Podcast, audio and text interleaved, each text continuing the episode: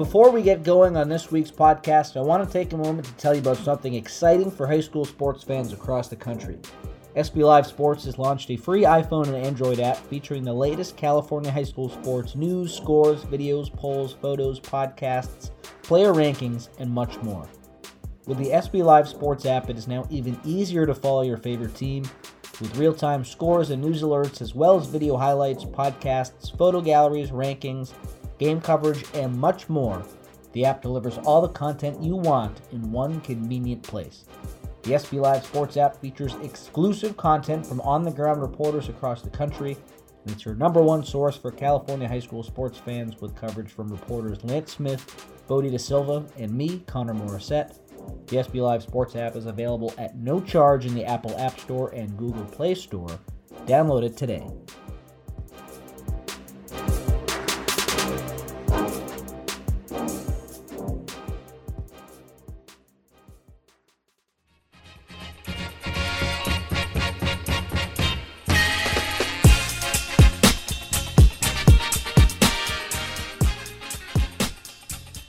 The SB Live California podcast. I'm your host, Connor Morrissette. I'm solo this week. No Lance Smith, no Bodie De Silva. It's been a crazy week, so you will just be getting me.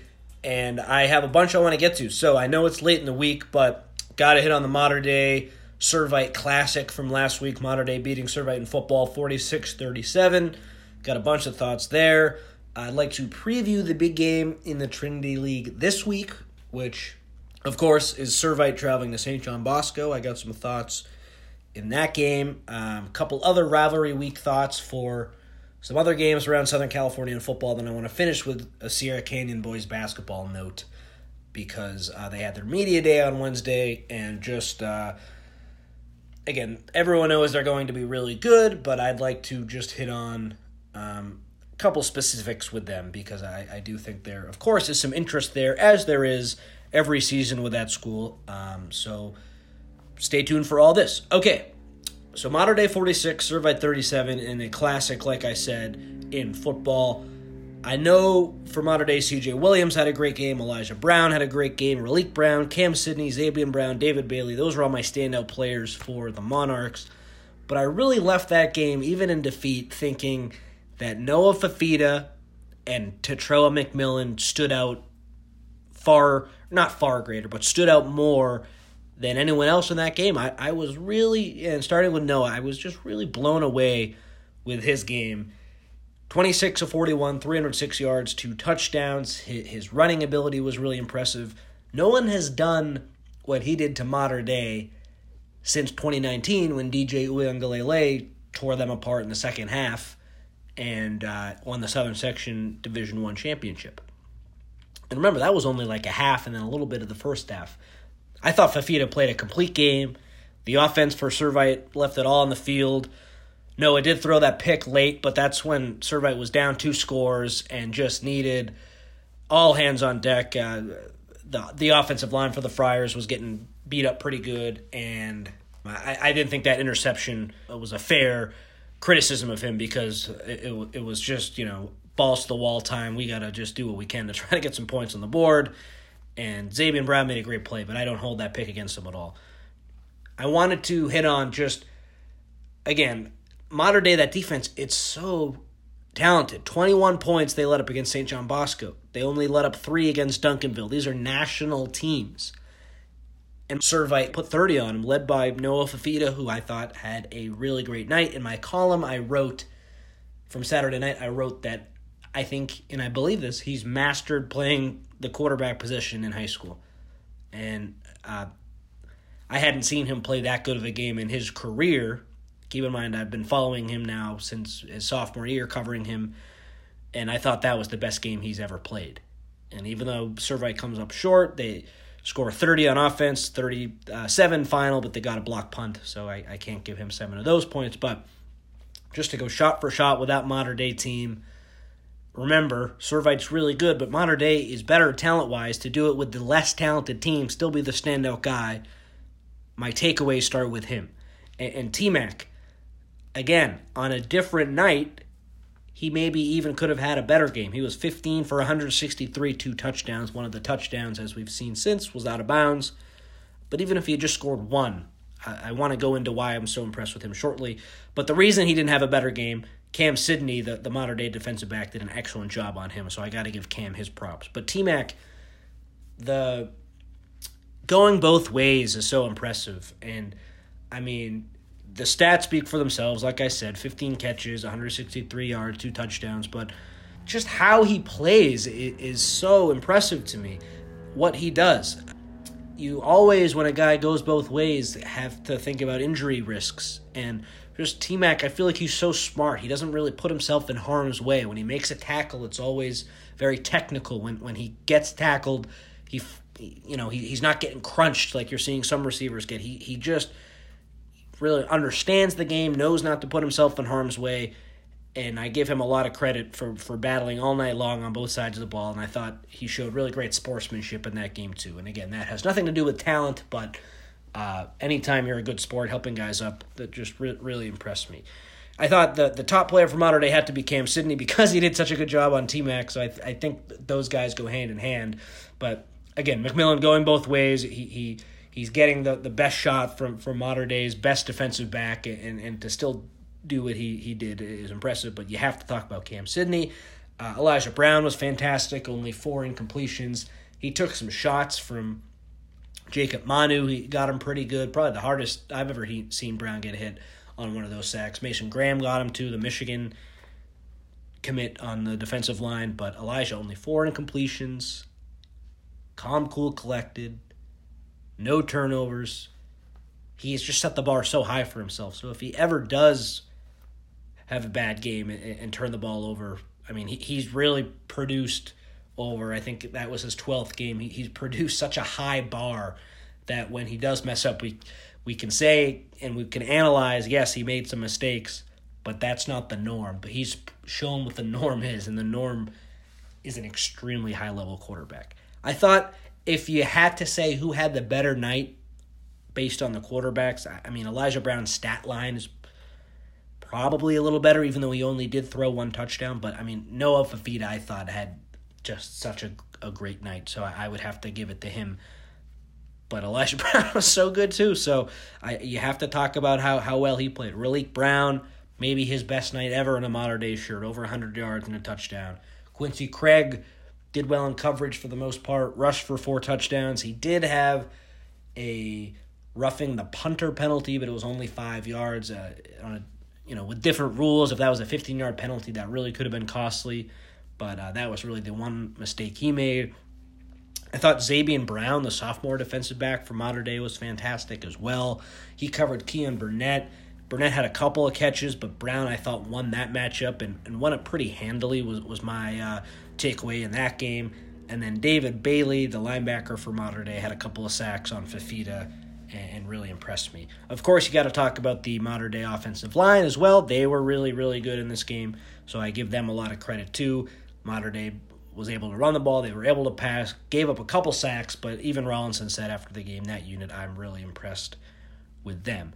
Looking at the coaching in this game, I think sometimes I forget about how good the Mater Dei staff is. And I know non Mater Dei people don't want to hear that, they won't care about that. But I think the 2019 championship game kind of skewed my view of them a little bit. I sort of almost forgot just how talented they are because I thought the coaching, yes, they would have liked to get a couple more stops defensively, but I thought the coaching this year and in this game in particular from the Monarchs was so, so good. First offensive series, you have CJ Williams being covered in single coverage, and Elijah Brown goes right to him for a touchdown. Of course, Elijah Brown could have done that by himself, but I, I think the coaching, it's just drilled into him. If you have this look, if CJ Williams is one on one, we're going to win that matchup 10 out of 10 times, and you go to him.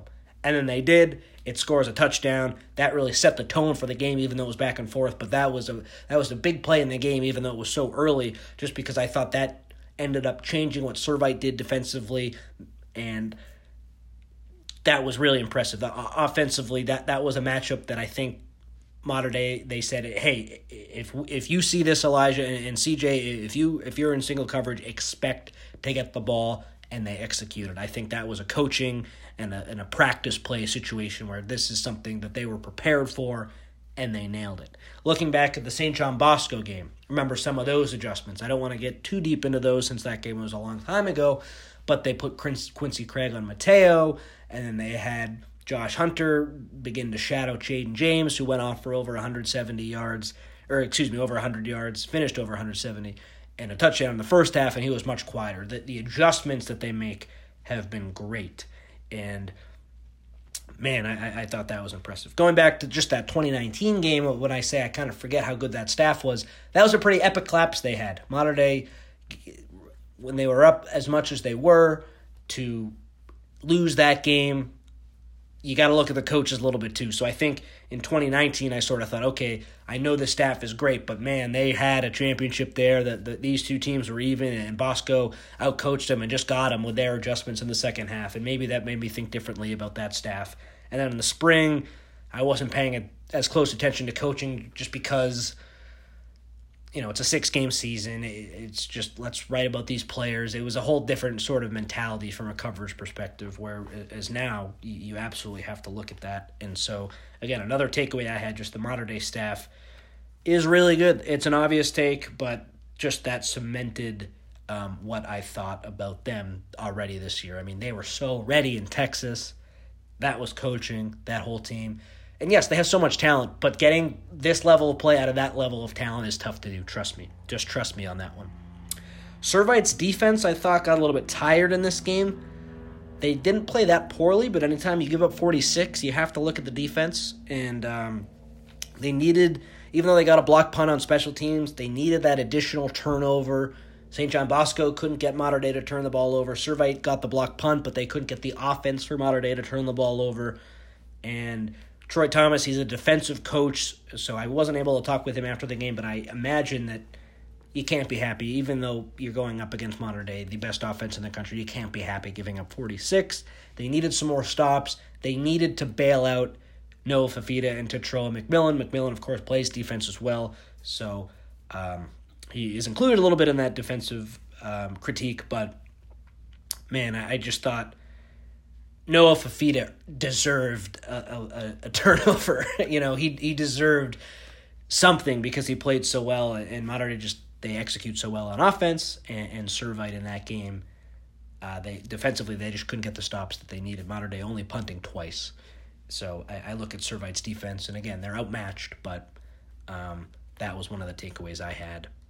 They couldn't get a stop. They needed to, Credit to Mater Dei, but I, I just thought Servite maybe would throw a different wrinkle at Mater Dei, or Troy Thomas would pull something, you know, out of his brain to to just kind of rattle Mater Dei. And I think his plan was to blitz. It worked a couple times, but Elijah Brown, as we've seen, he can handle the blitz. He can find the open receiver, and that's what happened. I, I think. Uh, I don't know exactly what could have been done differently, so I don't want to critique this too hard, but again, 46 points is 46 points.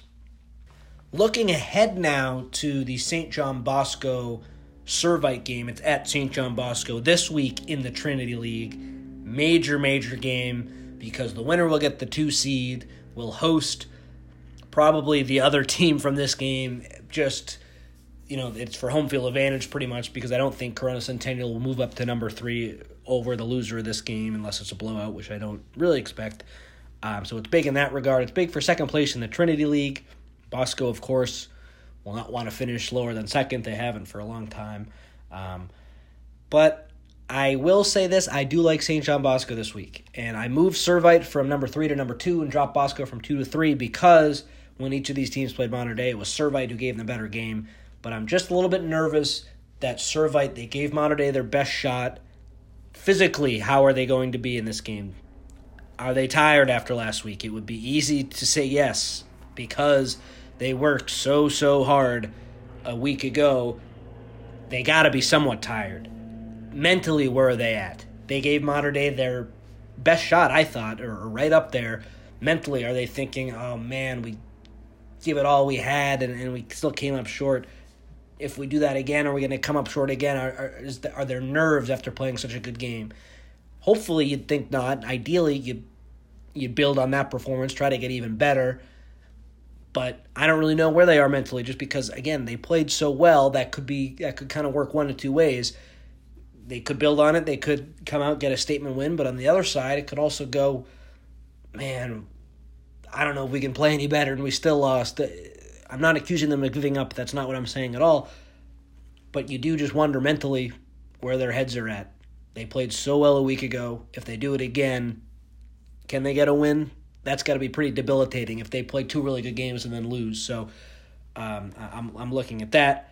Don't want to spend too much time at this, but there's some parent and coach kind of clashing a little bit. It's not it's nothing major, but a couple of personnel decisions. Uh, you know, just some off the field things that Servite has to deal with. Additionally, I've heard again. Don't want to go too deep into it. It's not really my place, but just the reason I'm even bringing it up is because there's some other sort of distractions that the Friars are dealing with this week, and we'll see how well they do uh, about dealing with them when the, when the game comes on Friday. Uh, but as for like the X's and O's, I think St. John Bosco, of course, I, have really been critical of their two quarterback system all year because, uh, in my opinion, it's a really tough situation rhythm wise that you can beat 99% of teams with two quarterbacks when you're St. John Bosco, but in the big games, it hasn't worked. 0 2 against Mater Dei. We'll see how it works against Servite this time around. But I think really that for St. John Bosco, that's really the only critique I have. I think they're going to run the ball more than they did against Mater Dei. Mater Dei show that you can run the ball against Servite, so I expect Rayshon Luke and Jabari Bates to have a big game. I imagine they'll put Marcellus Williams on T-Mac with some safety help, of course. Marcellus, the sophomore, has been covering the opposing team's number one for St. John Bosco, so that's something else I'm looking at. And then I just think St. John Bosco, they're at home. They didn't have that tough of a test last week like Servite did. They're rested more so than Servite is. I, I like them by two touchdowns in this game. I think they win 42 to 28 because um, I just think they're going to execute really well, like I said. And defensively, I'm nervous uh, how Servite's offense will, will respond after really giving everything their, their best shot? Is the offensive line a little bit banged up? Are they fatigued after last week? I think they might have to be because Mater Dei they you know, that's a really physical team. They they played them really hard, and at the end of that game, a lot of the Mater Dei defenders were getting free shots at Fifita. So where is the Servite offensive line? I'm a little bit nervous that they're not going to be where they need to be in this game, just because last week's game was so tough few other rivalry games I'd like to hit on in other areas of Southern California. I went to Warren this week for a story I'm working on. Spoke with Nico Iamaleava, their junior quarterback, his father Nick, who is an assistant coach at Warren, and then head coach Kevin Pearson. They're playing Downey this week. That is a massive rivalry in that neck of the woods. I remember in the spring I was at that game. Warren wins. It comes down to the last play of the game. Downey has an incomplete pass. Warren players storm the field. One Warren player tries to plant a flag in the Downey logo. That really angers the Warren or the Downey coach, excuse me, Jack Williams, who starts yelling at Kevin Pearson.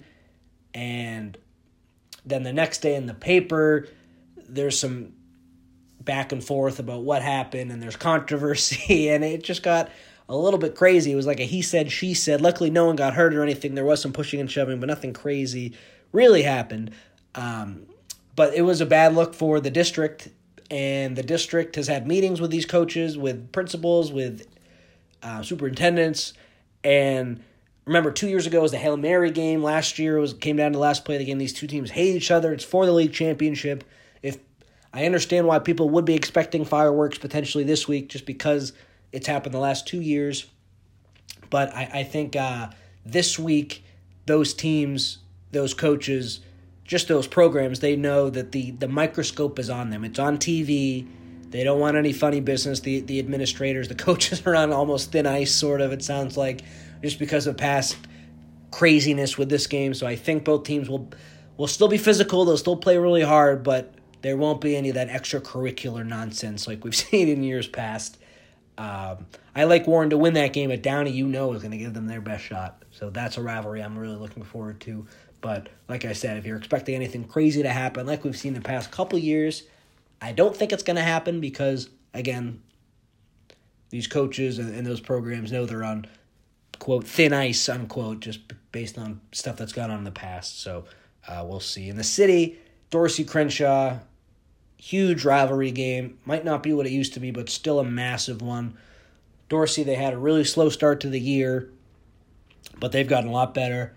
Crenshaw, they didn't have that many players to begin the year, but they've gotten more numbers and they've been better. I like Dorsey in this game. I think Harrison Allen, their running back who transferred from Loyola, is going to have a huge game, so I'm looking at him to be one of the go tos for Dorsey. And uh, I, I, think Dorsey, the Dons are going to win. They have more players, I think they have more depth, and Stefan Johnson has those guys ready to go. You can never count out Robert Garrett, though, and, and the Cougars, so I, uh, of course I give them a shot, but I like Dorsey this week. Finally, switching gears to basketball. Sierra Canyon had their media day on Wednesday, and you can imagine cameras everywhere, boys and girls, high level basketball players, coaches talking. It was really cool. Uh, it is helpful. A lot of you, you see people on social media say, "Oh, is it worth it having a media day when it's just a, a high school basketball team?" When it's really, really elite teams, who you might not be able to talk to all those players at once down the line or the coach one on one. Yeah, I think it is pretty helpful. So um, I just want to be in that camp. But a couple thoughts. So Sierra Canyon, when everyone becomes eligible, all their great transfers, they have four. Remember, it's Jeremiah Niorco from St. John Bosco, Mike Price from Rebay, um, Isaiah Elohim from Heritage Christian, and then Kijani Wright from Windward. Wright will be eligible right away, but everyone else will have to sit out. Once those guys come back, the Trailblazers return a lot of players from last year's team. It's Amari Bailey, it's Ramel Lloyd, you got Bronny James, of course. There are eight guys who were in the rotation a year ago who are back. Add that to the four transfers, and then there was a Russian transfer, Tim Radovsky, I think his name is, who had to sit out all last year. He's eligible now. So, long story short, there are 13 guys who will have some sort of expectation of playing time. You know, maybe a couple fringe guys from last year's rotation will switch their expectations, but th- there are 13 guys who could potentially see the floor. And I asked Coach Chevalier, Andre Chevalier, what's the plan to keep all these people happy? And he said, you know, we're going to play really fast, so guys will want breaks. Um, we don't anticipate it being a problem. But for me, I don't remember a Sierra Canyon team of course, they've always been really good, but I don't remember a team with that much depth. And they're so much further ahead of every other team in the state. I know Corona Centennial beat them a year ago, but remember Kylan Boswell transferred out.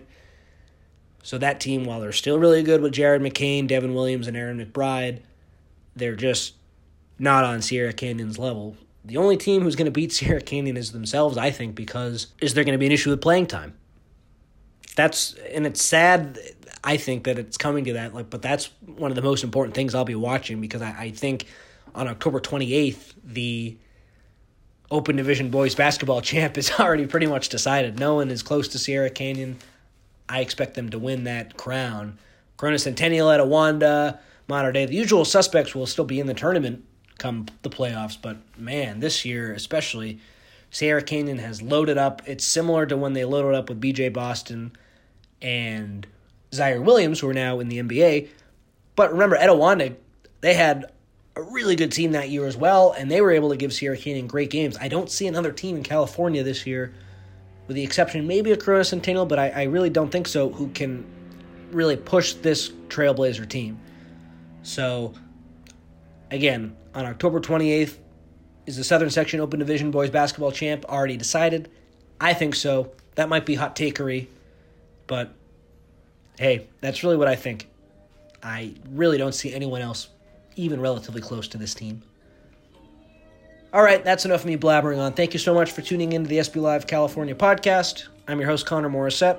We'll be back next week, hopefully with a full slate of uh, Lance Smith and, and Bodie De Silva. Thanks so much for tuning in. We'll see you next time.